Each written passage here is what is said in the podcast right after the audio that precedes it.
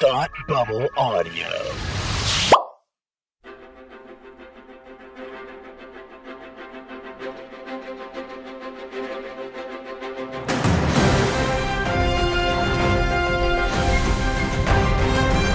Hi, and welcome back to Supergirl TV Talk. This is the podcast where we talk to you about the CW's hit show Supergirl. I'm Frank, and I'm happy to be back with my good friend Tim. Hi, Frank. How are you today? It is so good to be back in the saddle again with you, my friend. Thank you. It's weird that you're making me ride side saddle. Yep, nope, considering That's, that's ladylike. Just, we just- don't we don't we don't have a horses or, the, this is an audio format. Yeah, well, you know, you got to commit to it. You know, that's the thing is I we don't know why I have a saddle in my house at all. Uh, hi everybody. Uh, it is it has been a while. It has been a, a long while since last we spoke. But uh but welcome welcome back. Welcome back Kara, in fact.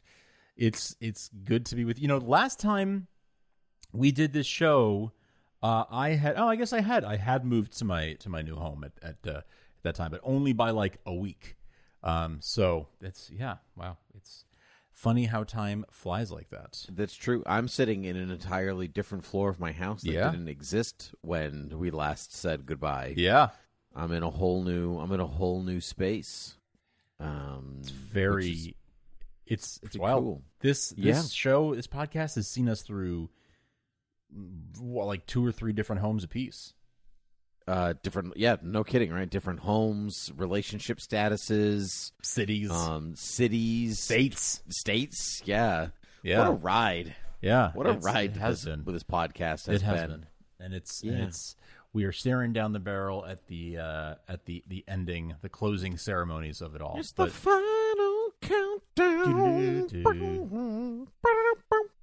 nice. Well, we don't have much in like terms of whole Okay. time. The role of Tim will be played by Mickey Mouse. Um, and then we get a cease and desist. Um, uh, we don't have much in terms of mailbag, so you can keep the mailbag closed actually this time. I Um, actually um I actually even forgot to take it out of the closet oh, so no okay. big Well, that's yeah that's a good thing. Yeah, it's Um, been so long it has. It has. which is not as long as the time that we waited for season six to start but i feel like so much has happened since may that i um i kind of forgot how the show works so we're here to talk about dreamer and only dreamer is that correct not only, but yes, we will talk about Dreamer. so okay Yeah, great yeah, yeah, it's a dreamer stand this podcast not, yeah, now. yes, yeah yeah. Welcome to Dreamer TV Talk. would watch Would watch, actually yeah. If anyone out there is doing that, please let us know. Uh, but um, hey, w- let's let's talk about some news that just dropped today as we record this, um, and that is that the CW has revealed details for the upcoming Flash event, crossover event, um, Armageddon. Uh, and this this piece uh, from comicbook.com from friend of the show Russ Burlingame uh, where uh, he he outlines that uh, he reports that the Flash uh, will, will have a five part premiere event um, with Batwoman, with the Atom, with Black Lightning, Chyler Leigh as Sentinel, Kat McNamara is back as Mia Queen, uh, and Ryan Choi is back as well uh, for his adam first time. 2.0 Yeah, I think we're going to see a passing of the yeah. I think we'll see a passing of the the Atom mantle. I, I, think. you're right. I think you're right. Yeah. And then in a surprise, um, Tom Cavanagh back as Eobard Thawne and Neal McDonough back as Damien Darhk. Yeah, I feel actually Neal McDonough back is the bigger surprise because he died on Legends a, a, a while ago, and pretty much like written out of existence. But Hmm. you know that's whatever. But um, you know, but Wells has been back uh in the Flash this past season, so that's not uh, completely out of left, not completely out of left field. Yeah, sure, sure. Um, but yeah, uh, very, very.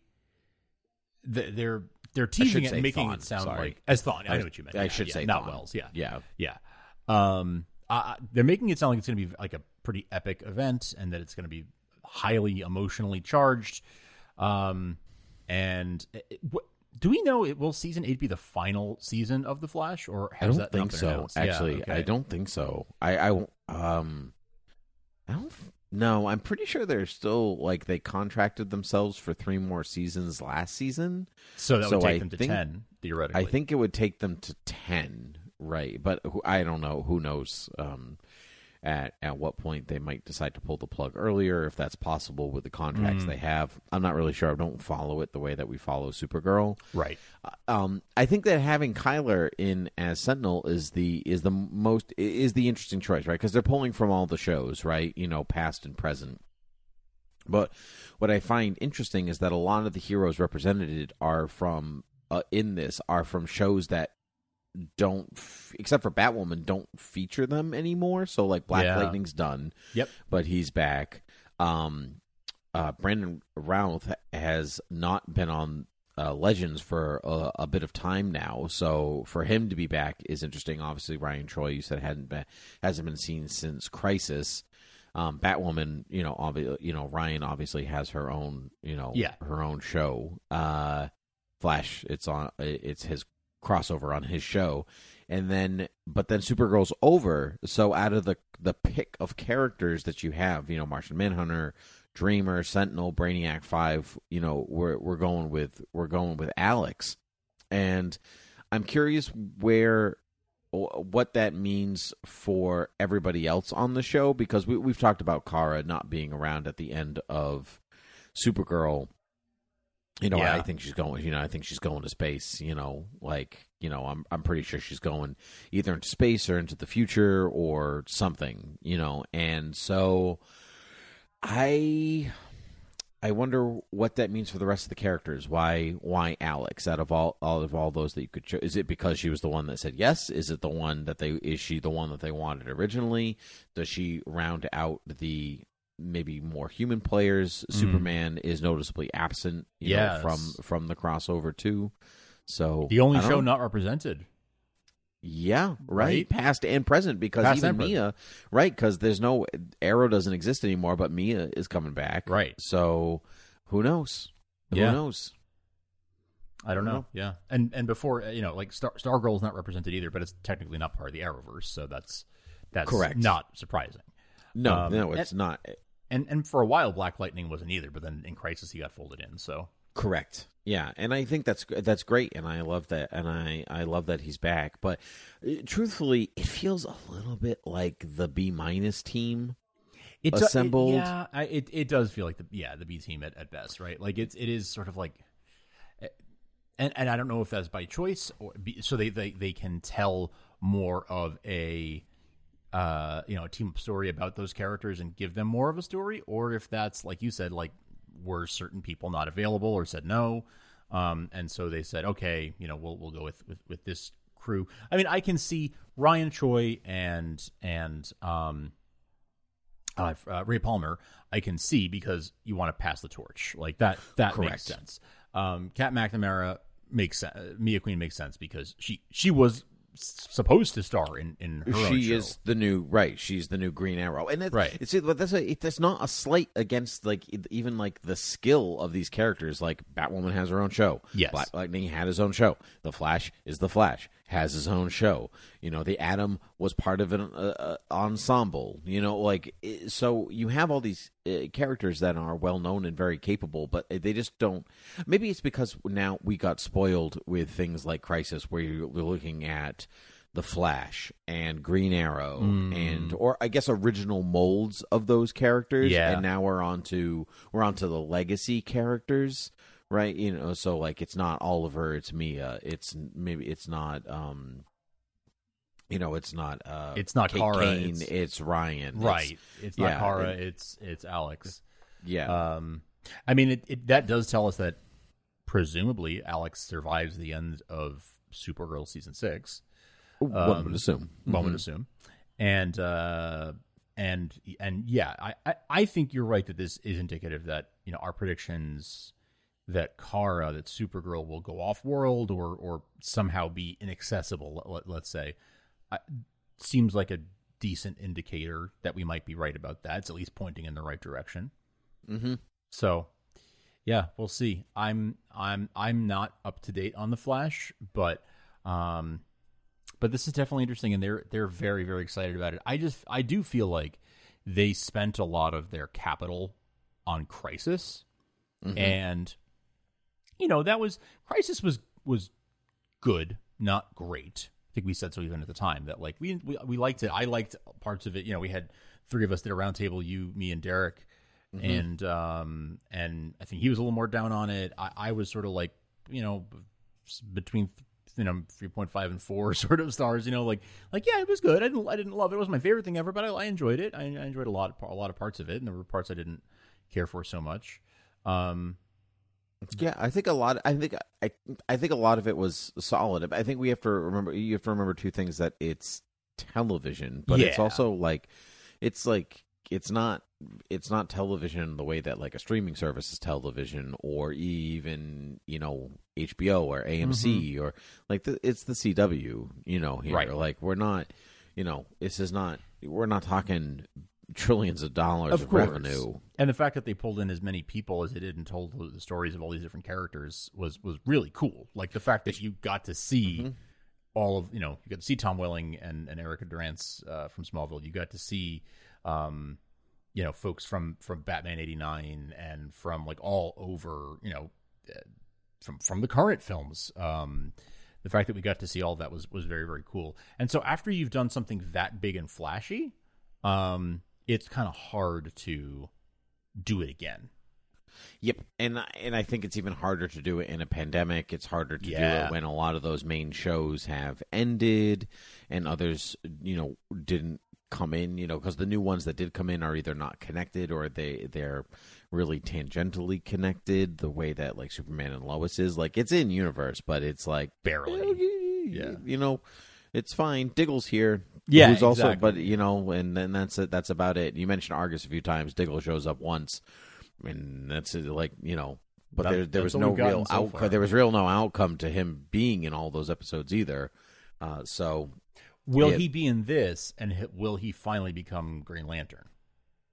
I, I hope so, so desperately. Me too. Me too. Someone actually, a friend of mine, said to me, "Is like it's crazy that Stargirl got to Green Lantern before Diggle, like who they'd been like who is John Stewart technically, like his name is John Diggle Stewart, like or John Stewart John Diggle, Stewart one Diggle, of those, yeah. yeah.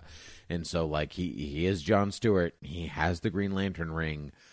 You're all just waiting on something, but I yeah, know. it is that's pretty it is pretty wild. But um, but there's a Green Lantern show coming to HBO uh, Max, and so you can also understand why they're kind of dragging their feet because you know maybe they don't want to confuse people. But I think the point of like that mattering is long gone. I do too. Yeah. Uh, anyway, I, I don't have much more to say about it, but just that uh, interesting, interesting announcement about the event, and I uh, will hear more in the, in the months ahead. I'm sure as we um, round out the rest of, of this season, and, and we'll we'll cover it. You know, as, as long as Supergirl's on the air and we're podcasting about it, we'll uh, we'll provide any news updates as they continue to happen.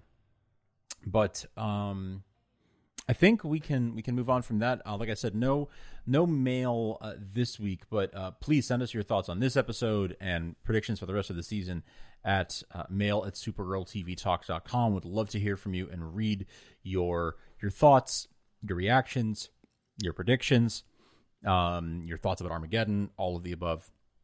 Would love to hear from all of you. Uh, so please uh, email us, tweet us. Um, and uh, in the meantime, just want to say uh, this show is brought to you by you. It's brought to you by you at patreon.com slash thoughtbubbleaudio. Thank you for supporting us there and making it possible for us to do this. Uh, making it possible to do things like, you know, during during this um this hiatus we've been on, I've been working on Save Me, the Smallville anthology, which I think the first episode had the first episode had just dropped when we uh when we last left. Um, but uh, we uh, we are three episodes. We are halfway through Save Me. It's a documentary podcast about the making of Smallville. I've had a blast making it uh, with friends uh, Derek and Tim. Not you, Tim. Another Tim. Um, I'm on it though. I was there. It. You are on it, and and I thank you for for being a part of it. Um, No, no, thank you. no, no, no, no. Thank you. No, you hang up Actually, first. actually, because of that podcast, I am now going on to episode eleven of season two Nice. of rewatching Smallville. Like it got me totally, totally sucked into Yes. watching it again, and oh my gosh, I'm having such a I'm having such a good time watching it. What's crazy is I, you know, I've for years have been like, Ugh, freak of the week, don't care, you know, like media freak of the week.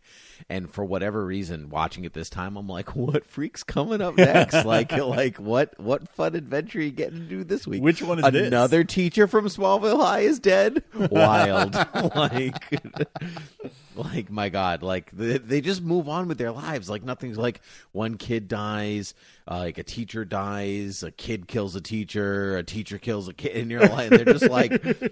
Everything's fine. Still Yeah. going to school, like no problem. It is Like, what it is. what what weird what weird world that is. I know. I know. Well, it was uh, you know, as of this October, when we when we end Save Me, the plan is to release the last episode of Save Me on the twentieth anniversary of the pilot. Um which is crazy to think that was twenty years ago. But then you watch it and you're like, Oh yeah, this is twenty years ago. Uh, Oh, totally. for sure. Mhm. Yeah, So- the music cues you in real fast. Oh yeah. Oh yeah. Yeah, yeah. Anyway, uh, thank you to everyone for listening to Save Me. Thank you to everyone for supporting us at patreon.com slash thought bubble audio so that we can continue to bring you these podcasts that we love to make so so much. All right, Tim. Uh, what? Give me the rundown. What are what are the vital stats for this episode? We are back with season six, the final season, uh, episode eight, entitled "Welcome Back, Kara," written by Dana Horgan and directed by Armen V. Kevorkian. Uh, this was uh, this was an, an episode, Frank. I, I didn't find it great or terrible. It was a real middle of the road, which I felt was kind of unfortunate because it, it we were in a hiatus and we came back and we were like, all right, we're just picking up where we left off. No big deal. Whatever. Let's keep going. And I think that's just the nature of the way that they broke up the shooting schedule. Yeah. I feel like the writing would have ref- been a little bit different given the stretch of time in between. But it did feel like, in some ways, it does feel like a new beginning. Mm-hmm. You know, we're back on we're back on planet Earth. We're back in National City. Um, and we're gonna start with some. We're gonna start with some good bits because, uh, despite it being, I think, just kind of a middle of the road episode, there were some good bits There were some there were some good bits for sure. right from the beginning, the Mission Impossible cake edition with Brainy um, was was fun. I thought he was carrying pizza. I was really Ah. expecting pizza, not a cake. Uh, I was a little surprised. Mm. Yeah, I yeah, he had moves. He had moves with that cake. He was, and the fact that he got it there intact was just like, wow, bravo. I don't believe that for a second, but bravo. no, no. Although, but he's so there. What I like about the way that they make Brainy move is that he's very measured. Um, in all you know, in all of his movements, and even the way that the camera moves with him is very measured. Like, and I, uh, it's like he Brainy like mathematically hits his marks as the actor hits Yes. the mark, and I, I like that very much. And I also like that they were like, you have to get back right away, you know. And he was like, oh, okay. No, we thought you would eat the cake. It's like, what am I, an animal? like, um, because remember, if you remember, because before the hiatus, he was going through a thing of eating his feelings. Yes. remember? Yes. So that was a nice. If we were watching closer together, that was a nice connective. Yes, joke. right. If this episode aired sooner, yeah, yeah, totally. It would, it would have. Pro- Joe probably would have landed better, but it was, it was funny. It was funny, regardless. I, I, um, I, I loved that as a little moment. I, I loved, um, I did like that. You know, Kara comes in and she's, she's still sort of traumatized, and she's like, I don't even want to hear the word phantom. Um, she starts listing off like, I don't want to hear it in this. I don't want to hear it in that. I don't want to hear it in a Star Wars prequel. Actually, especially not in a Star Wars prequel. I know that hurt a little. I was like, oh, Kara, no. I it's, know. it's okay to like the prequels now. I know. you know, you one of us, one of Right. us. No, yeah, but um, like she like that. She's like, I don't even think I could handle it in a Scooby Doo episode, I which. I thought wa- I thought was fun. Um, and so I, I missed opportunity. I wish he was like, I couldn't, I can't even watch the Billy Zane movie. Can't even handle Billy Zane right now. That would have been just for just for us. So, yeah, honestly, I would have been like, okay, someone, someone here listens to Beer with Geeks. Absolutely. Uh, I liked the um, I liked Zor being like, "Hey, superpowers, pretty fun," and Carr was like, "No more cold coffee, heat vision, lol." And but what I thought was funny is like Zor laughs. He's like, "Ha ha ha!" I'm like, how do you know what coffee is? I know. You lived on Krypton, and then he spent 40 years in the Phantom Zone, and he's like, "You're right, no more cold coffee." La la la la la. Like, I had the same thought when he goes like, "Oh, I was hearing both ends of, of different phone conversations," and I was like, "You know what a phone is?" and it's just one of those like Yeah, you know some technology i think no matter or maybe food where, wherever you go in the universe is just pretty universal I guess. like like you have a computer on this planet we have a computer on this planet Sure. we speak at the same lingity do you know Yours has a keyboard, mine has crystals, but you know, it's all the same idea. it's all a computer Yeah. that's right um it's all just game boys um you go you go you go Uh, I loved that the Daily Planet is the number one news outlet on their, their list of, of top 10. It's because it is the number one news outlet. I'm actually going to get to those news outlets in Professor Comics Corner, Sure, so we'll sure. um, we'll circle back to that at another time. Um, I really liked taking Zor-El to the fortress. I thought that was that was a nice moment. Um, That was a very cool moment. Yeah. Yeah, we- and we saw some bits of the fortress that you know they rearranged some of the set pieces, so it it uh, it looked we were in a bit of a different. Uh, we were looking at different things, different scope. different angles and and I think that might be because Armen Armen is the um their VFX guy on the show. Yep.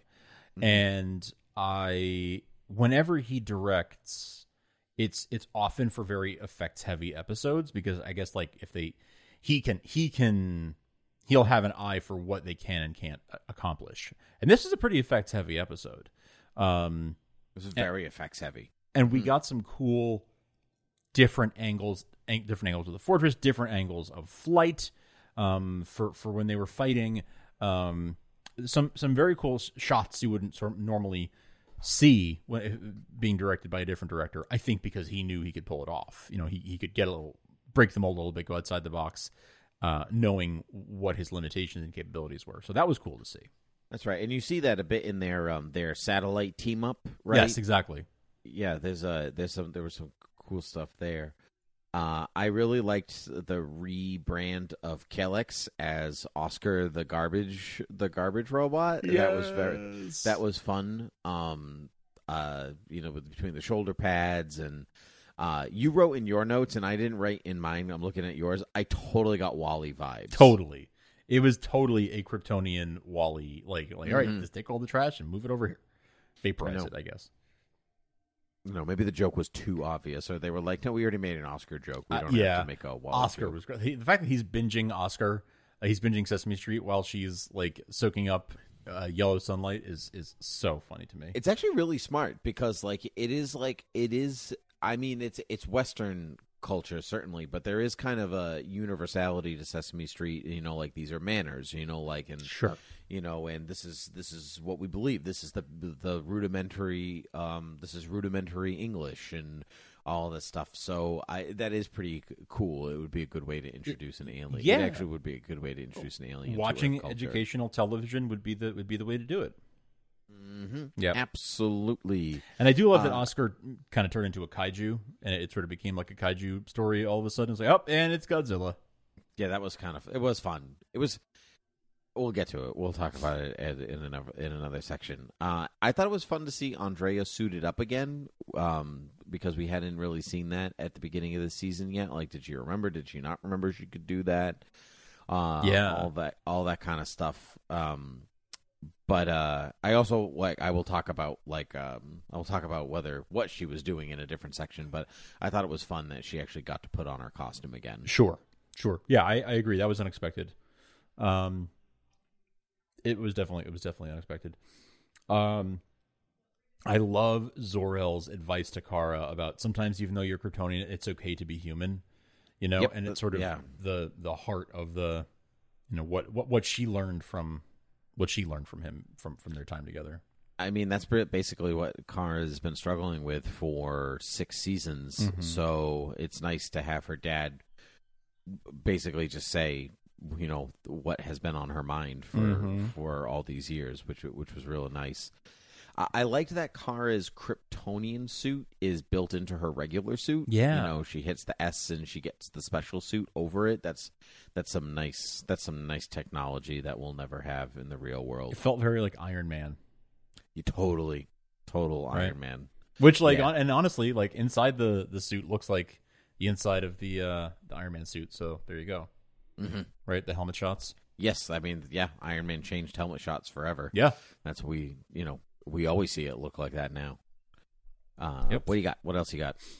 Um, uh, the, I thought it was funny. Alex like making fun, making fun of Alex for not being good at chopsticks and, and struggling with the uh the wine bottle. And she's like, "All right, well, I'm not going to let the chopsticks defeat me tonight, but you are going to have to open the the the wine."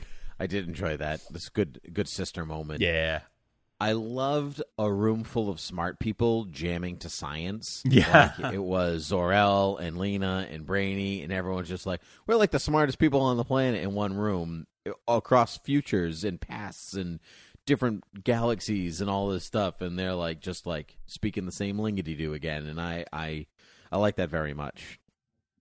I, I see. We Uh, we yeah. both we both liked Brainy, uh, trash talking Oscar. Yes, but it was like a snaky. It was a parfait of jokes, which was so good because he's trash talking trash to make him to make it think that he's trash. Like it was, it was all like I'm going to trash talk, so he thinks that I'm trash, but that's also a trash monster, and It's- it's, it's- named after the trash monster, and it's just like a joke wrapped in itself. Trash all the way down. Yeah, I, I enjoy that. I also love when he gets like taken by. He's like, I regret nothing. Yes. uh, it was it was great though. The way it was something it was was fantastic. Yeah. Mm-hmm. Yeah, and Andrea making Super Friends an official thing. Like we'll see that in upcoming episodes, but that's like the term that we will use now officially. That's it. Um, just happens to quink dink what the team already calls themselves, which is fun. Yes. Yes. Love that. Lo- I- Yeah. I, I like I like seeing that become an official like part of the the canon. And uh and I love that Kara was inspired by Iris from the Fl- Iris West Allen from the Flash to write a piece on like all right, how how do we come together after the Phantoms in uh in National City. Um I I just love that tying in the Flash like that and tying in Iris. I mean Iris is a is a respected journalist in her own right and we don't talk about her very much on the other shows, and I love no, it. and I I do too, and I actually really like that it makes Iris important because so much of Flash fandom is like like dissing on Iris. Yeah, and not respecting the character or who she is and what she represents. So I'm glad that other shows are like, you know, Iris West Allen, you know, that great person. Let's yeah, do this. exactly. So I'm on board for that. Uh, time for Professor Comics Corner, though.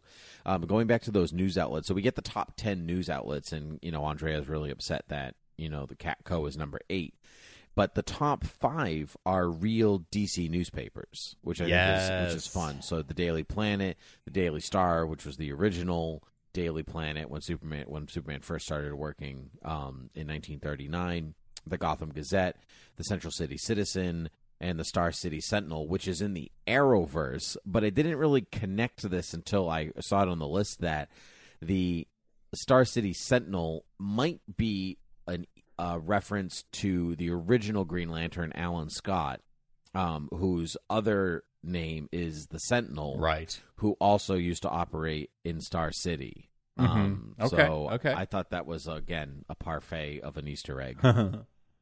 And then on that list, there's also it also says action news or action bulletin news. and I thought that was an Easter egg for the the news show in Batman '89 because the one that, like the Joker kills the one of the anchors and all that. Yep. because that's action news.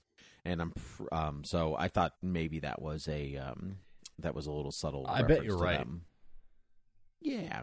Yeah, you have your own Professor Comics corner. You threw something in. I do. When they talked about uh Telians, um I I I was like, "Mm, these things are usually from comics. I wasn't familiar with it myself, but it turns out Mm-hmm. Telians um can in fact inhabit and animate nearly any matter.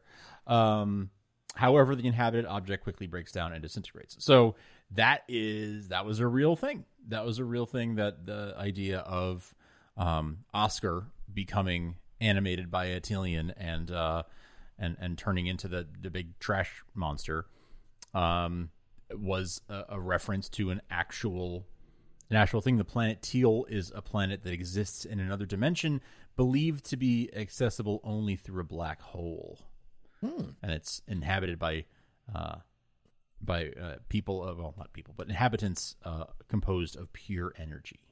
Deep dive. We're Yes. deep, the deep, deep, deep, deep dive. Yeah, this is old. This is this is going back pre pre crisis. Uh, September, yeah, eighty five. Nineteen eighty five is when it when it first came around. And it's pretty close to crisis. pretty close to crisis and and a um an obscure one for sure but i heard the name and thought that's i wonder if that's something and it is if you want to read more it's in the show notes Good.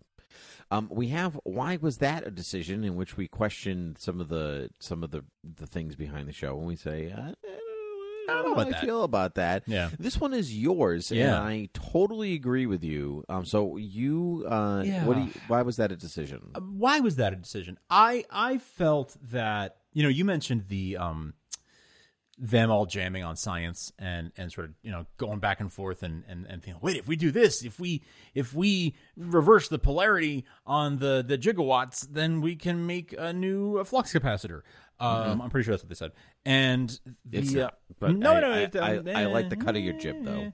um. Anyway, during that conversation, I was sort of like, "Uh, okay, but wait, this is a new technology that they just like there was there was Zor-El invented this ten minutes ago, and now it's going rogue, and now it's going off the rails, and they need to stop it, and so they're they're teaming up to stop it, and like the team up aspect, I guess, is cool, but it's like it, it, it was it felt to me like a manufactured conflict that, Totally. that didn't really have a lot of consequence. Like if there was no trash monster in this episode, you took that out, like nothing really changes because of the trash monster incident.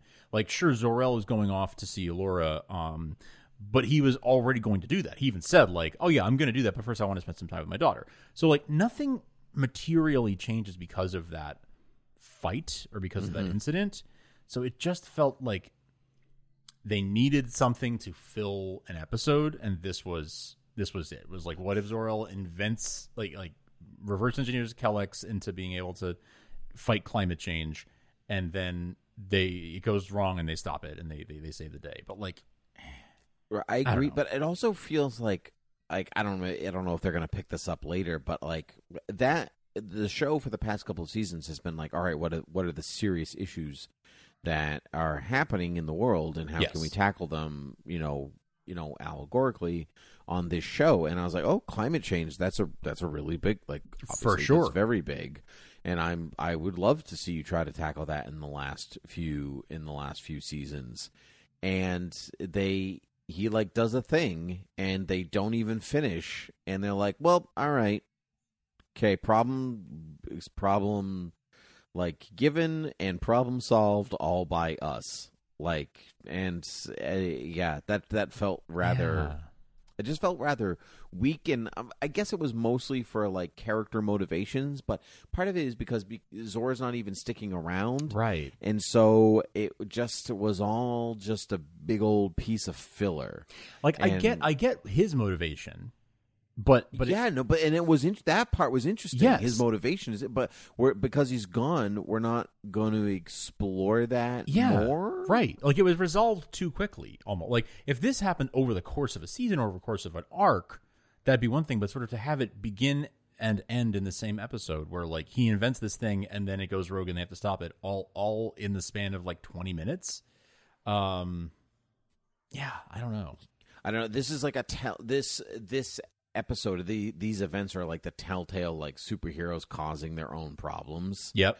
you know like it's you know like not it's almost like the tony stark syndrome like you've created your own problems that you now have to clean up Yeah. you yeah. created them as tony stark and now you're cleaning them up as iron man but Yes. if you just didn't create them as tony stark you wouldn't have this problem Sure. as iron man and that that is a that that is what they did here in a in 20 minutes Yes, and and honestly, they didn't they didn't cause the problem of climate change. No, no, no. But bigger- but the solution was a problem in itself.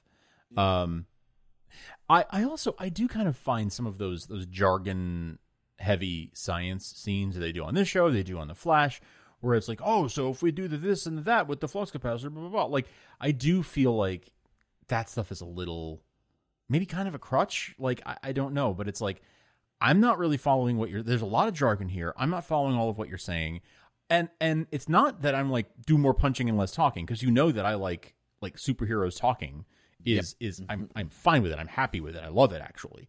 Um, but when it's just talking about the science and it's like fake science that exists only in this science fiction alien technology realm, I'm sort of like, yeah, okay, you've proven to me that you invented a system. The writers have invented this like you've invented a science and that you can it's logically self-consistent or whatever.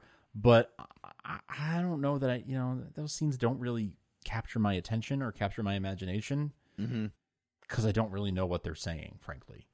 Sure, sure. I mean, you don't have to use your name in a, a sentence for me to understand. That's, Oh, okay. that's okay. So Tim Lee, I, I don't know what they're saying. Thank you. Yeah. Perfect. Thank you. Uh, I I don't know. That to me is just comics. Yeah, You know, so It is. Like, You're- you're we not gotta wrong. do a th- we got to do a thing to make a thing happen, so we can get the result we wanted. If we didn't have to do the thing in the first place, and you're like, problem solved. right. You know, I don't think I don't think comics would exist without you know uh, superheroes causing their own problems. Yeah. Um, and that's just part of the. I think that i I'm going to get literary for a second, but you know, like when realism came as a liter like a, a literary movement a couple of centuries ago, where they were like, we're going to write stories about real things and real emotions and real problems. Uh, it never really went. Realism never really went away. Yeah. like you know, like we have to make everything real. And then when magical realism came along, where it's just like it's real, but there's something not quite real about it. That's basically the science jargon. yeah, Like it's real, but just not enough for it to really matter. Um, and it, it can be after a while, it can be grating, but I, I don't. It, it's maybe it's the no consequence thing because they yeah. caused their own problem and then they cleaned it up and they were like, well, what a day spent. I guess we could have been doing other things. Yeah, I, I think definitely the no consequence thing is is what feels like why was that a decision? That's definitely The why other was thing that a it- The other thing about all of this is though that we don't know that if there is an actual outcome to any of these things. Like we're assuming it's a one and done. That's true. but it might it might not be, and so it, it could be harsh of us um, to be down. It could be harsh of us to be down um, Yep. on on the story where we don't actually know where it's going. You're right about that, and I maybe if I speak if I'm speaking too soon, I will I will eat humble pie on a future episode. But for now, um, I will eat the parfaits of Brainy's insults to Oscar. Um, you have one of those insults written down, if I'm not mistaken, for a do. brainy quote of the week. Can you share? Brainy share? quote of the week: "You sorry excuse for a Roomba." I totally missed him saying Oh. that. Like you wrote it down, and I was like, can't wait to hear it in context. And then I didn't hear it. I don't know what happened. It was it was uh, very funny. I mean that whole that whole moment was funny, but that was my favorite quote from that. I think I think mine would have to be like, what am I, an animal? Like, Yeah, you know, a- like was a great I, I, I enjoy that very much. So, let's move on to Storytime Village. We got some we got some themes to cover. Uh, this the this um this season seems to be about the abuse and limits of power from within and without, overcoming fear, grief, pain, and anger, social justice, Black Lives Matter, and climate change. Then we know um, the social justice and Black Lives Matter bit um, from interviews with the showrunners, though they haven't started to tackle that stuff yet, really on the show. And then unbiased journalism, the importance of truth and the dangers of moral relativism, um, which we will also again talk about. Let's start with this abuse and limits of power. We talked about this. Literally, we were just talking about this, but Lex and the DEO contributing to climate change by polluting the oceans and then we get you know Kara and um, William teaming up on the story. Andrea's like, "I want to put you guys together. You're going to team up. It's going to be great. You're going to do all this." And then, but it's really mostly about Zor-El um, plowing forward and trying to change trying to change this, but what Zor-El does is blend a lot of alien technologies to get this to happen, and everyone gets really nervous about that. Yeah. I mean, so that to your point earlier, that could be that you know that that this episode uh, episode with a small e this this uh, instance uh, could have been uh, a warning shot you know of something that's going to happen later in the season right like maybe there's going to be another blending of alien tech and this was the this was the red flag of like maybe that's not the best idea because there can be unexpected consequences. Um maybe that will be the consequence of Zor-El having done that that that we can't see yet because we're we're not there yet Right, and we uh, and a little thing is like we don't know why the satellite dropped out of the sky in the first place. that's right So it, it's was it an arbitrary event? Was it not? We're not sure. And so and like this is twice in which Kara has thrown stuff into space. So she's like, "Hey, get this trash out of Earth. Let's throw this trash into space instead. You're like, is that a consequence? You know, is that abusing your power? Because you're not really destroying the trash. You're just relocating it to a different country. I- it's like it's like India buying America's trash and just throwing it in the street. I thought she was throwing it into the sun like I Superman will accept 4. that.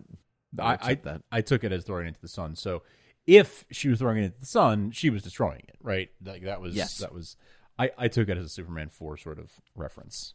Um, but you know, maybe the the season, the series ends, and she goes off to be the galactic uh, trash collector, and she's like, you know what? I have thrown too much trash into space.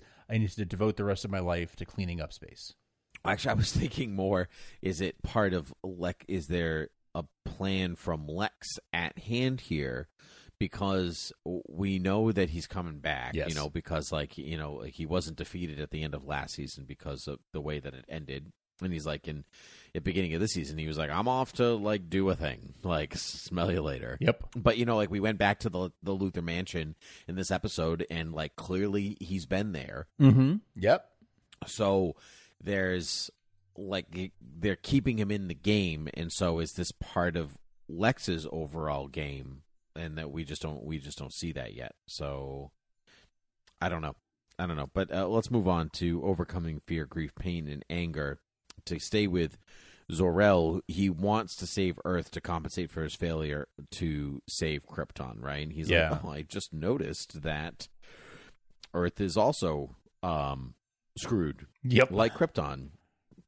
So what can we do about that? Because they're both linked to environmental disasters, and so uh, he overcompensates and blames himself, as that seems to run in the like that seems to run in the DNA of the El family. Like it's not my fault, but I'll just blame myself anyway. I will take know? responsibility for someone else's problem. Yeah, I mean, I get that. I, this is like you know he failed on Krypton and he wants to make good somewhere else. Like, okay, I couldn't save Krypton, so let me try and save this planet. I mean, even there's that moment where when he's like, "No, I need to do this so I can save Krypton." I mean, Earth. Like, it's so transparent right there, right? That that's what he's Right, exactly. Eh, you know what? That's fine. Save Earth, Yeah. please. You know, Yes. like I'm. You know, We could so use it. your so your device didn't work this one time. Like, fix it. Yeah, I know, Try like- again. So I, I'm not up on that, but you know, he tells Kara, he says, "You don't need to carry the weight of the world on your shoulders every day. You know, it's okay to be you." You mentioned this earlier, but you know, that's that's good advice for anybody in that family because, like, you know, Clark needs to hear it. Kara needs to hear it. That's it's all he needs to hear it himself. Like he just did this whole thing, created a problem, tried to solve a problem, and created a bigger, like not a bigger problem, but you know, like a smaller, more immediate problem. yes, yeah. He Uh, created an emergency, Yes, yeah, that's a good word. There's actually a word for that, isn't there? smaller, more and immediate. uh, your problem. Oh, you mean an emergency? Oh, yeah, that that's the one. that's what Um. So, um, but he's just, but this overcompensating, you know, because he's afraid, he's grieving over the loss of his planet and Yeah. his failure. Uh, there's pain and anger there, and so it's all kind of wrapped into one. And he's a throw yourself into your work kind of guy. Fits Right. right in on the super, fits right into the Super Friends because No that is kidding. their style. You know, throw yourself into your work to overcompensate. So yeah, so I liked that. I that's why I say I'm like kind of like bummed that he's like, okay, so you're going to Argo City, which is great, good for you. Glad you're reuniting. You know all that stuff, but also like you're just not gonna you're just over the fact that it's you know I guess.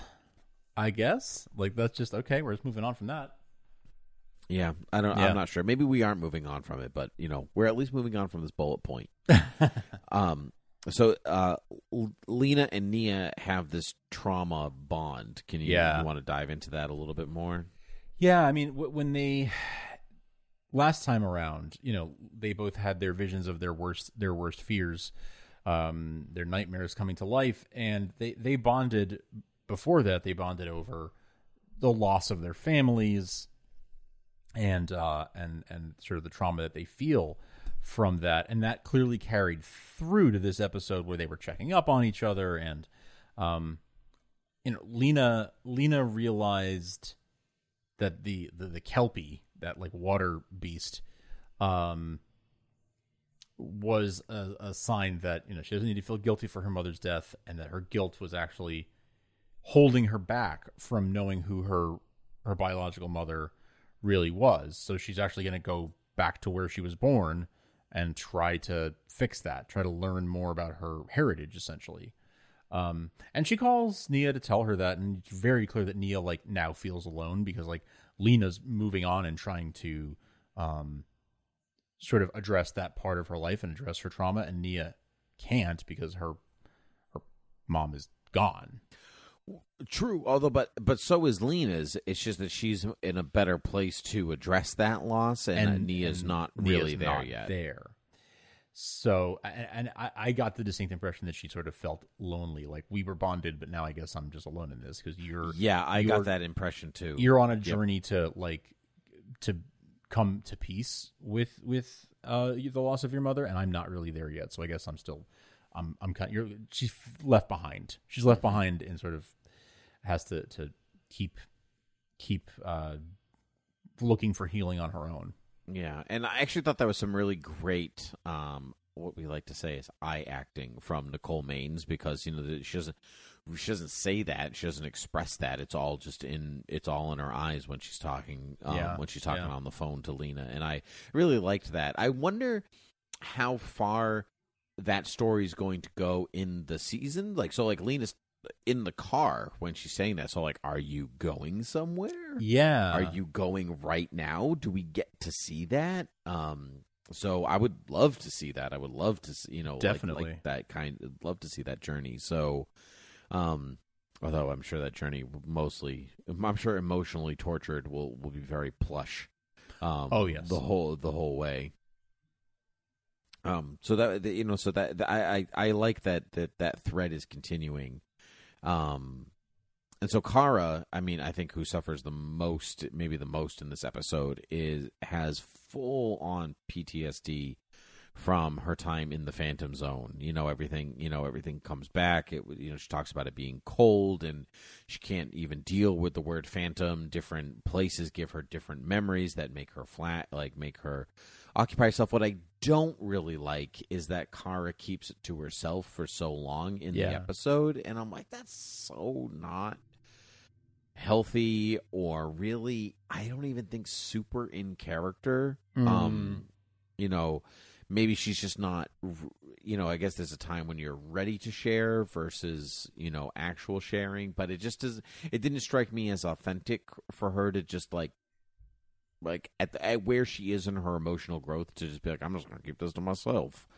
Like um that just didn't that didn't seem that didn't seem right to me. Um but she she doesn't keep it all to herself, you know, because obviously, you know, like she blames herself for Yeah. the, the previous phantom attacks. This is the self, you know, the self blame that the Els are so good at. yes absolutely even though they like it's her friends that were trying to rescue her, and um and you know, so it's really more on them than on Kara. But she's like, well, but if I wasn't there, then they wouldn't be rescuing me, and like she's digging her own hole.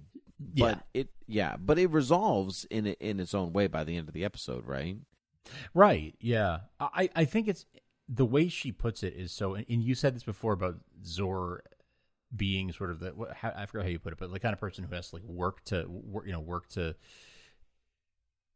They, they need to be keep busy uh, through the through the, the crisis, and I think that she is the same way, where she's like, she's been so. As soon as she got back, they had to like get down to business, and and uh, they had things to to solve. This is the first sort of breather she's she's been able to take with with Alex right at the end of the episode since she's been back, and as soon as she takes a minute to stop and rest, is when it all hits her.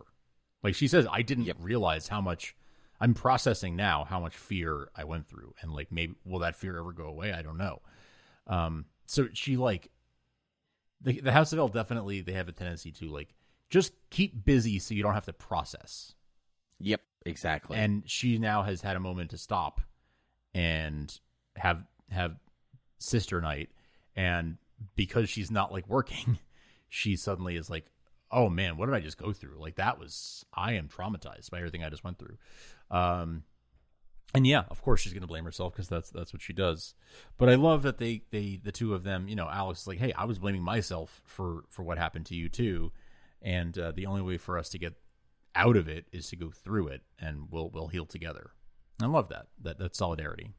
Yeah, but it you know, stronger together, right? Yeah. And but and you know, because you could hear it in the healing together. Healing together. But you know, like you can see, they don't directly say it, but you can hear, you can see it on Kara's face almost. Yeah, So yeah. the only way out is through, and I, I really like that.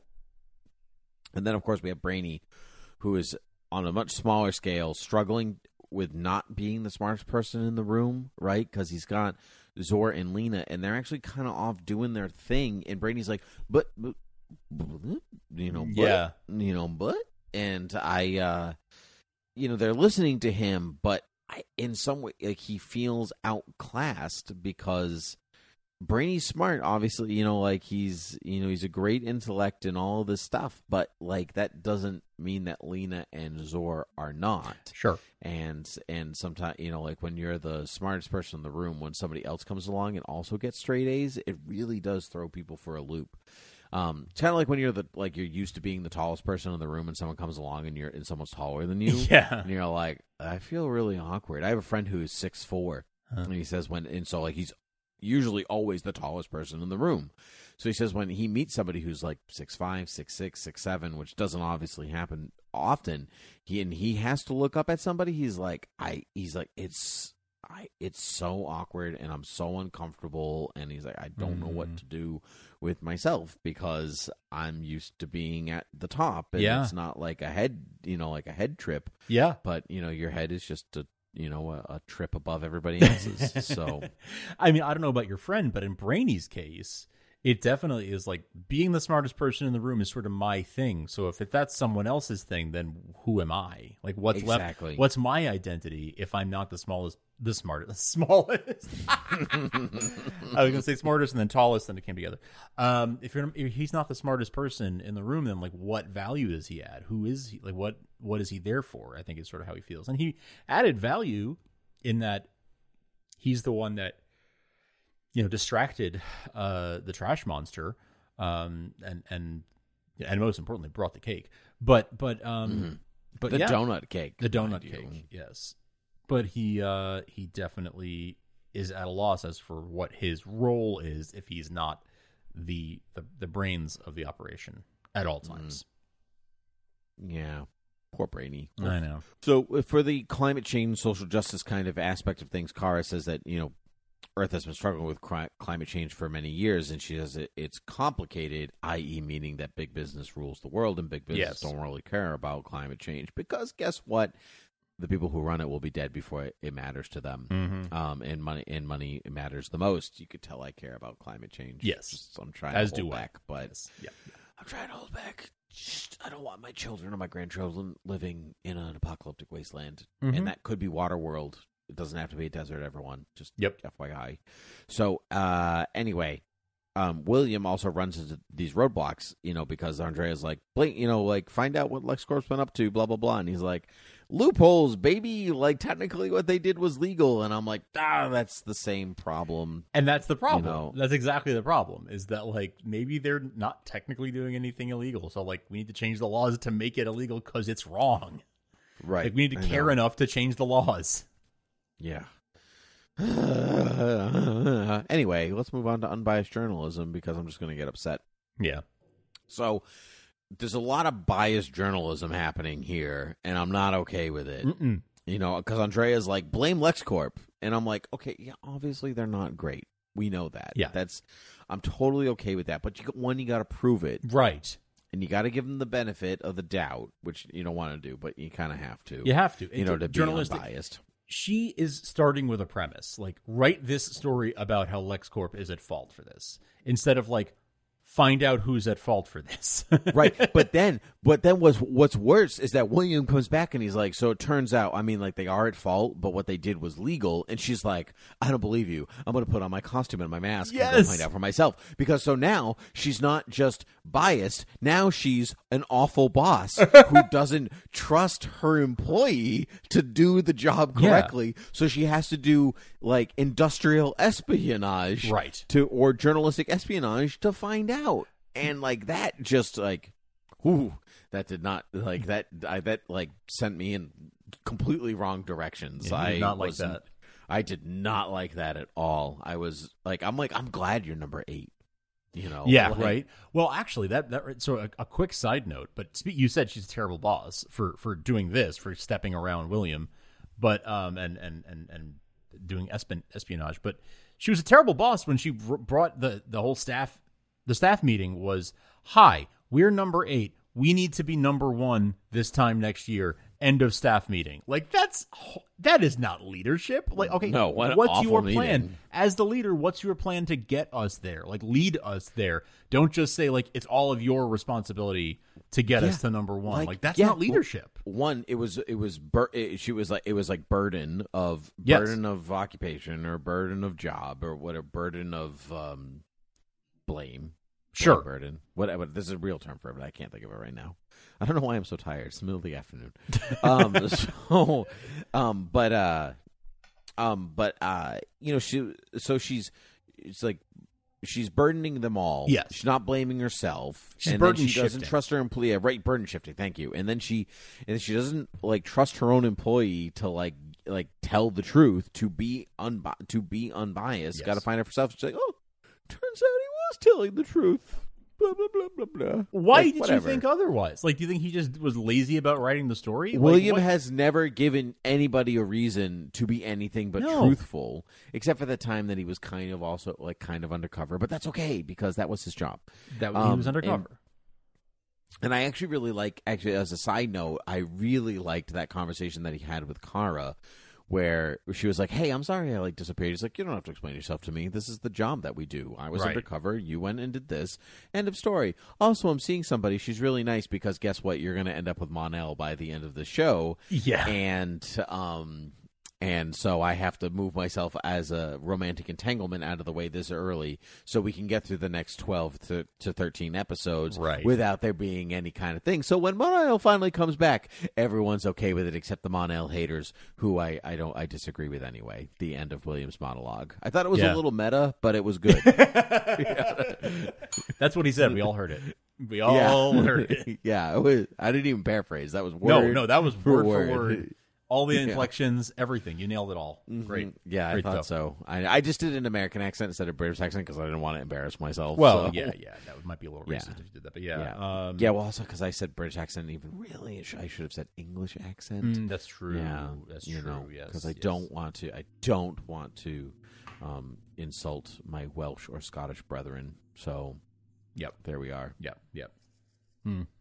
Well, um, I th- uh, sorry, Welsh. I think that um, yeah, she is she is a terrible boss, Andrea, and uh, Yeah, I maintain. I'm glad you're number eight. But, so but this episode, you know, as we said that like there, there's a lot of setup in this episode, right? We, we we sort we sort of we wrapped up the arc of the Phantom Zone, and now this was sort of um, season premiere 2.0 of of okay, now let's tell the story of everybody back in National City. Sort of let's let, now Kara is back in the mix, let's pick up those loose those those threads where where they left off.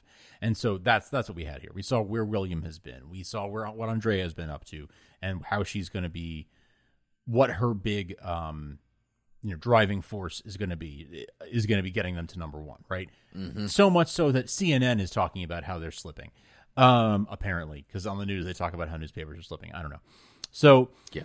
unless it was like CNBC or something, I don't know. But anyhow, um we got some setup for what the rest of the season looks like for these characters who we have we haven't spent much time with since since last season.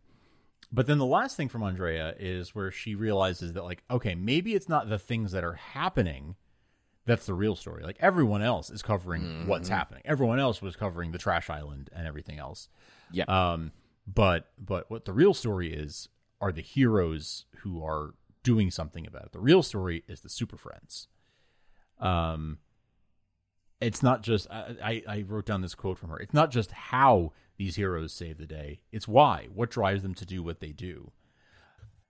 So she's that's what she's going to be sort of investigating, interrogating. Is like why what makes them do what they do? Why do they do what they do? She is very driven by profit, right? That has been her her primary motivation for the way she conducts herself at Catco. Yep. Is like I don't care if it's if the story essentially I don't care if the story is true or not. I just want a story that's going to sell. Like I want something that's going to sell.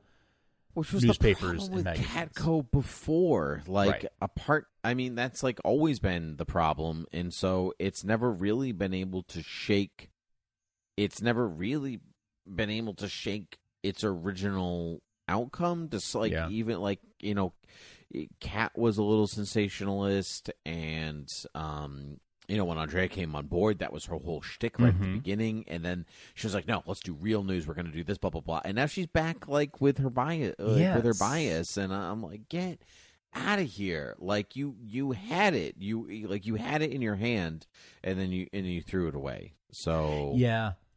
In a certain sense, f- that is that you see that in real corporate corporate environments where like instead of saying, "Hey, maybe this thing we're doing isn't working," they instead come to this conclusion that no, th- this tells me we should be doing it even harder. We should double down and do it even more. Like we should be even more sensationalist uh, instead of j- just reporting the facts. Um, but but I think that facts, the facts don't sell. the facts I are mean, not but in- exciting. you need to they need to tell us a, a narrative to make. you know what? This world is exciting enough. Like, let's chill on exciting. I know, right? I could you use know that would actually be like really nice. I'd be totally cool for living in a slightly boring world for a while. I, I I could use some boredom. Yeah, yeah, that'd be nice. That'd be that'd be a relief. But uh, you know, it's gonna be.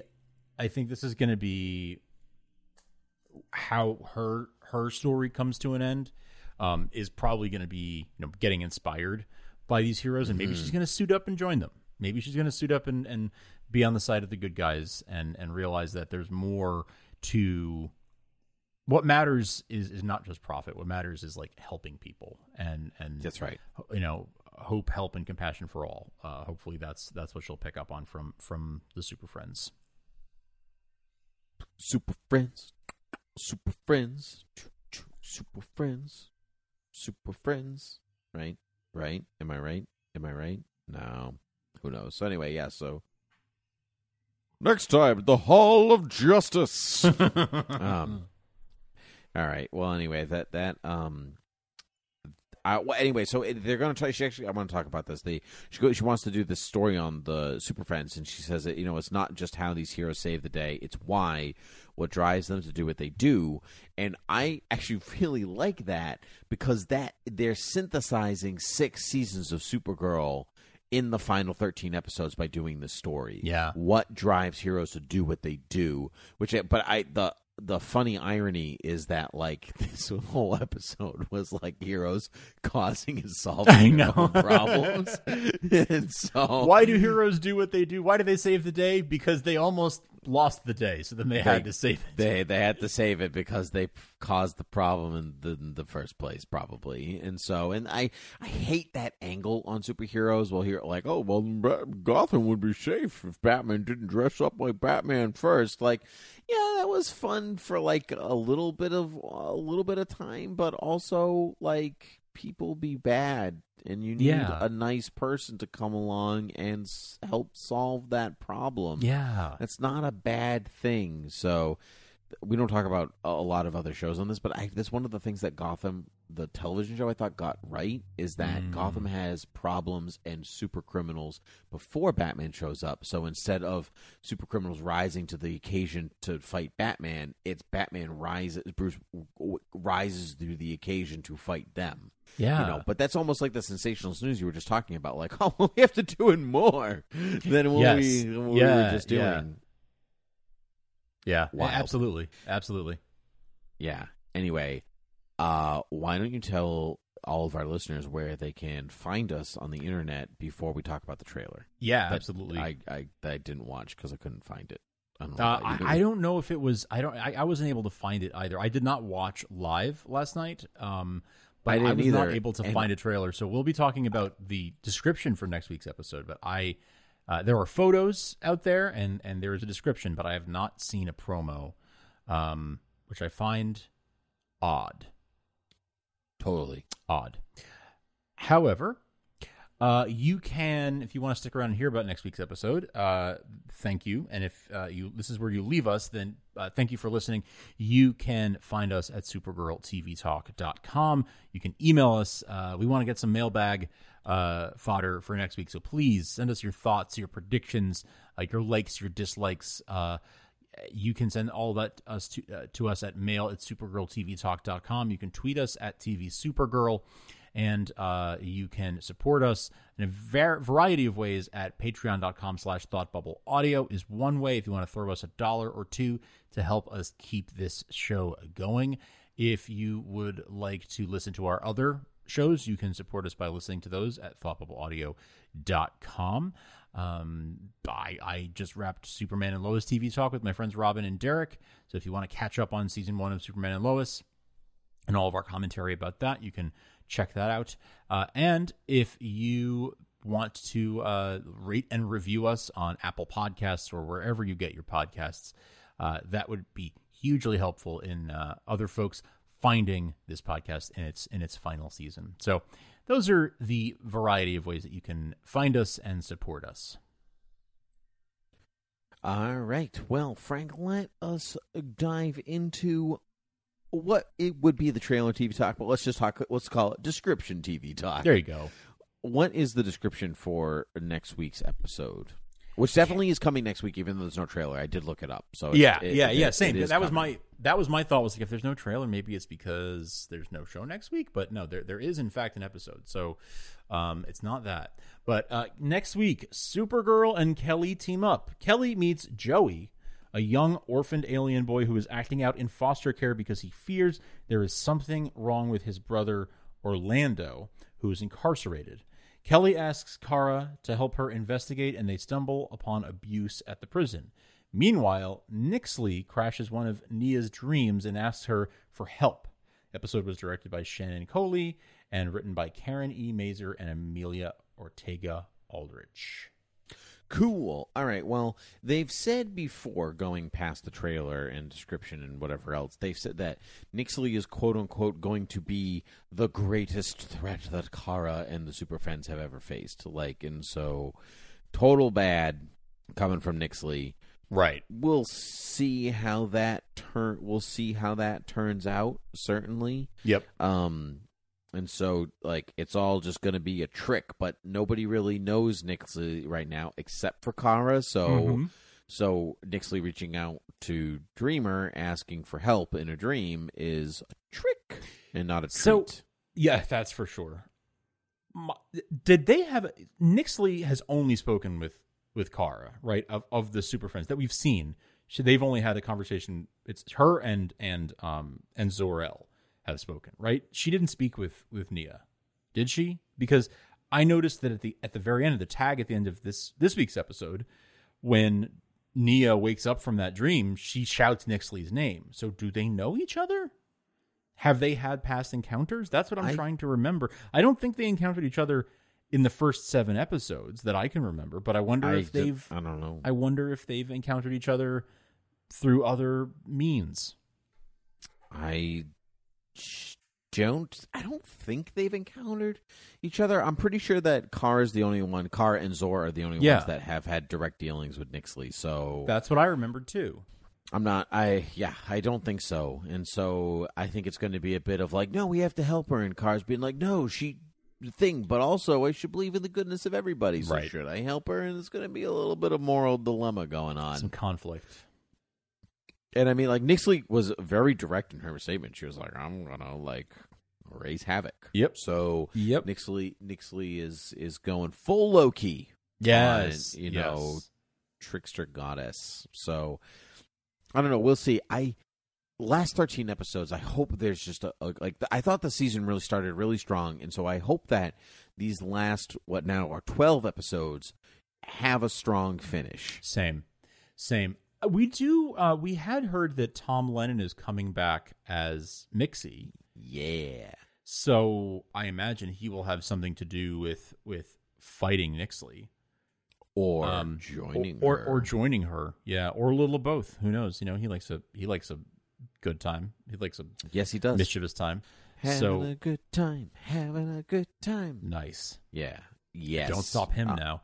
Yeah, I, I don't. I, I, I'm, I am um surprised by the fact that there wasn't a promo, but um, but there isn't one. So Yeah, there just isn't. I don't. know. I don't know what to do about it. yeah, So, yeah, That's okay. Actually, sometimes the descriptions actually are more telling than the promos. That's You- true. so I, I think we got more information from the description. So, Frank, uh, it's a pleasure to talk to you as always. Um, and so until next time. up, up and away.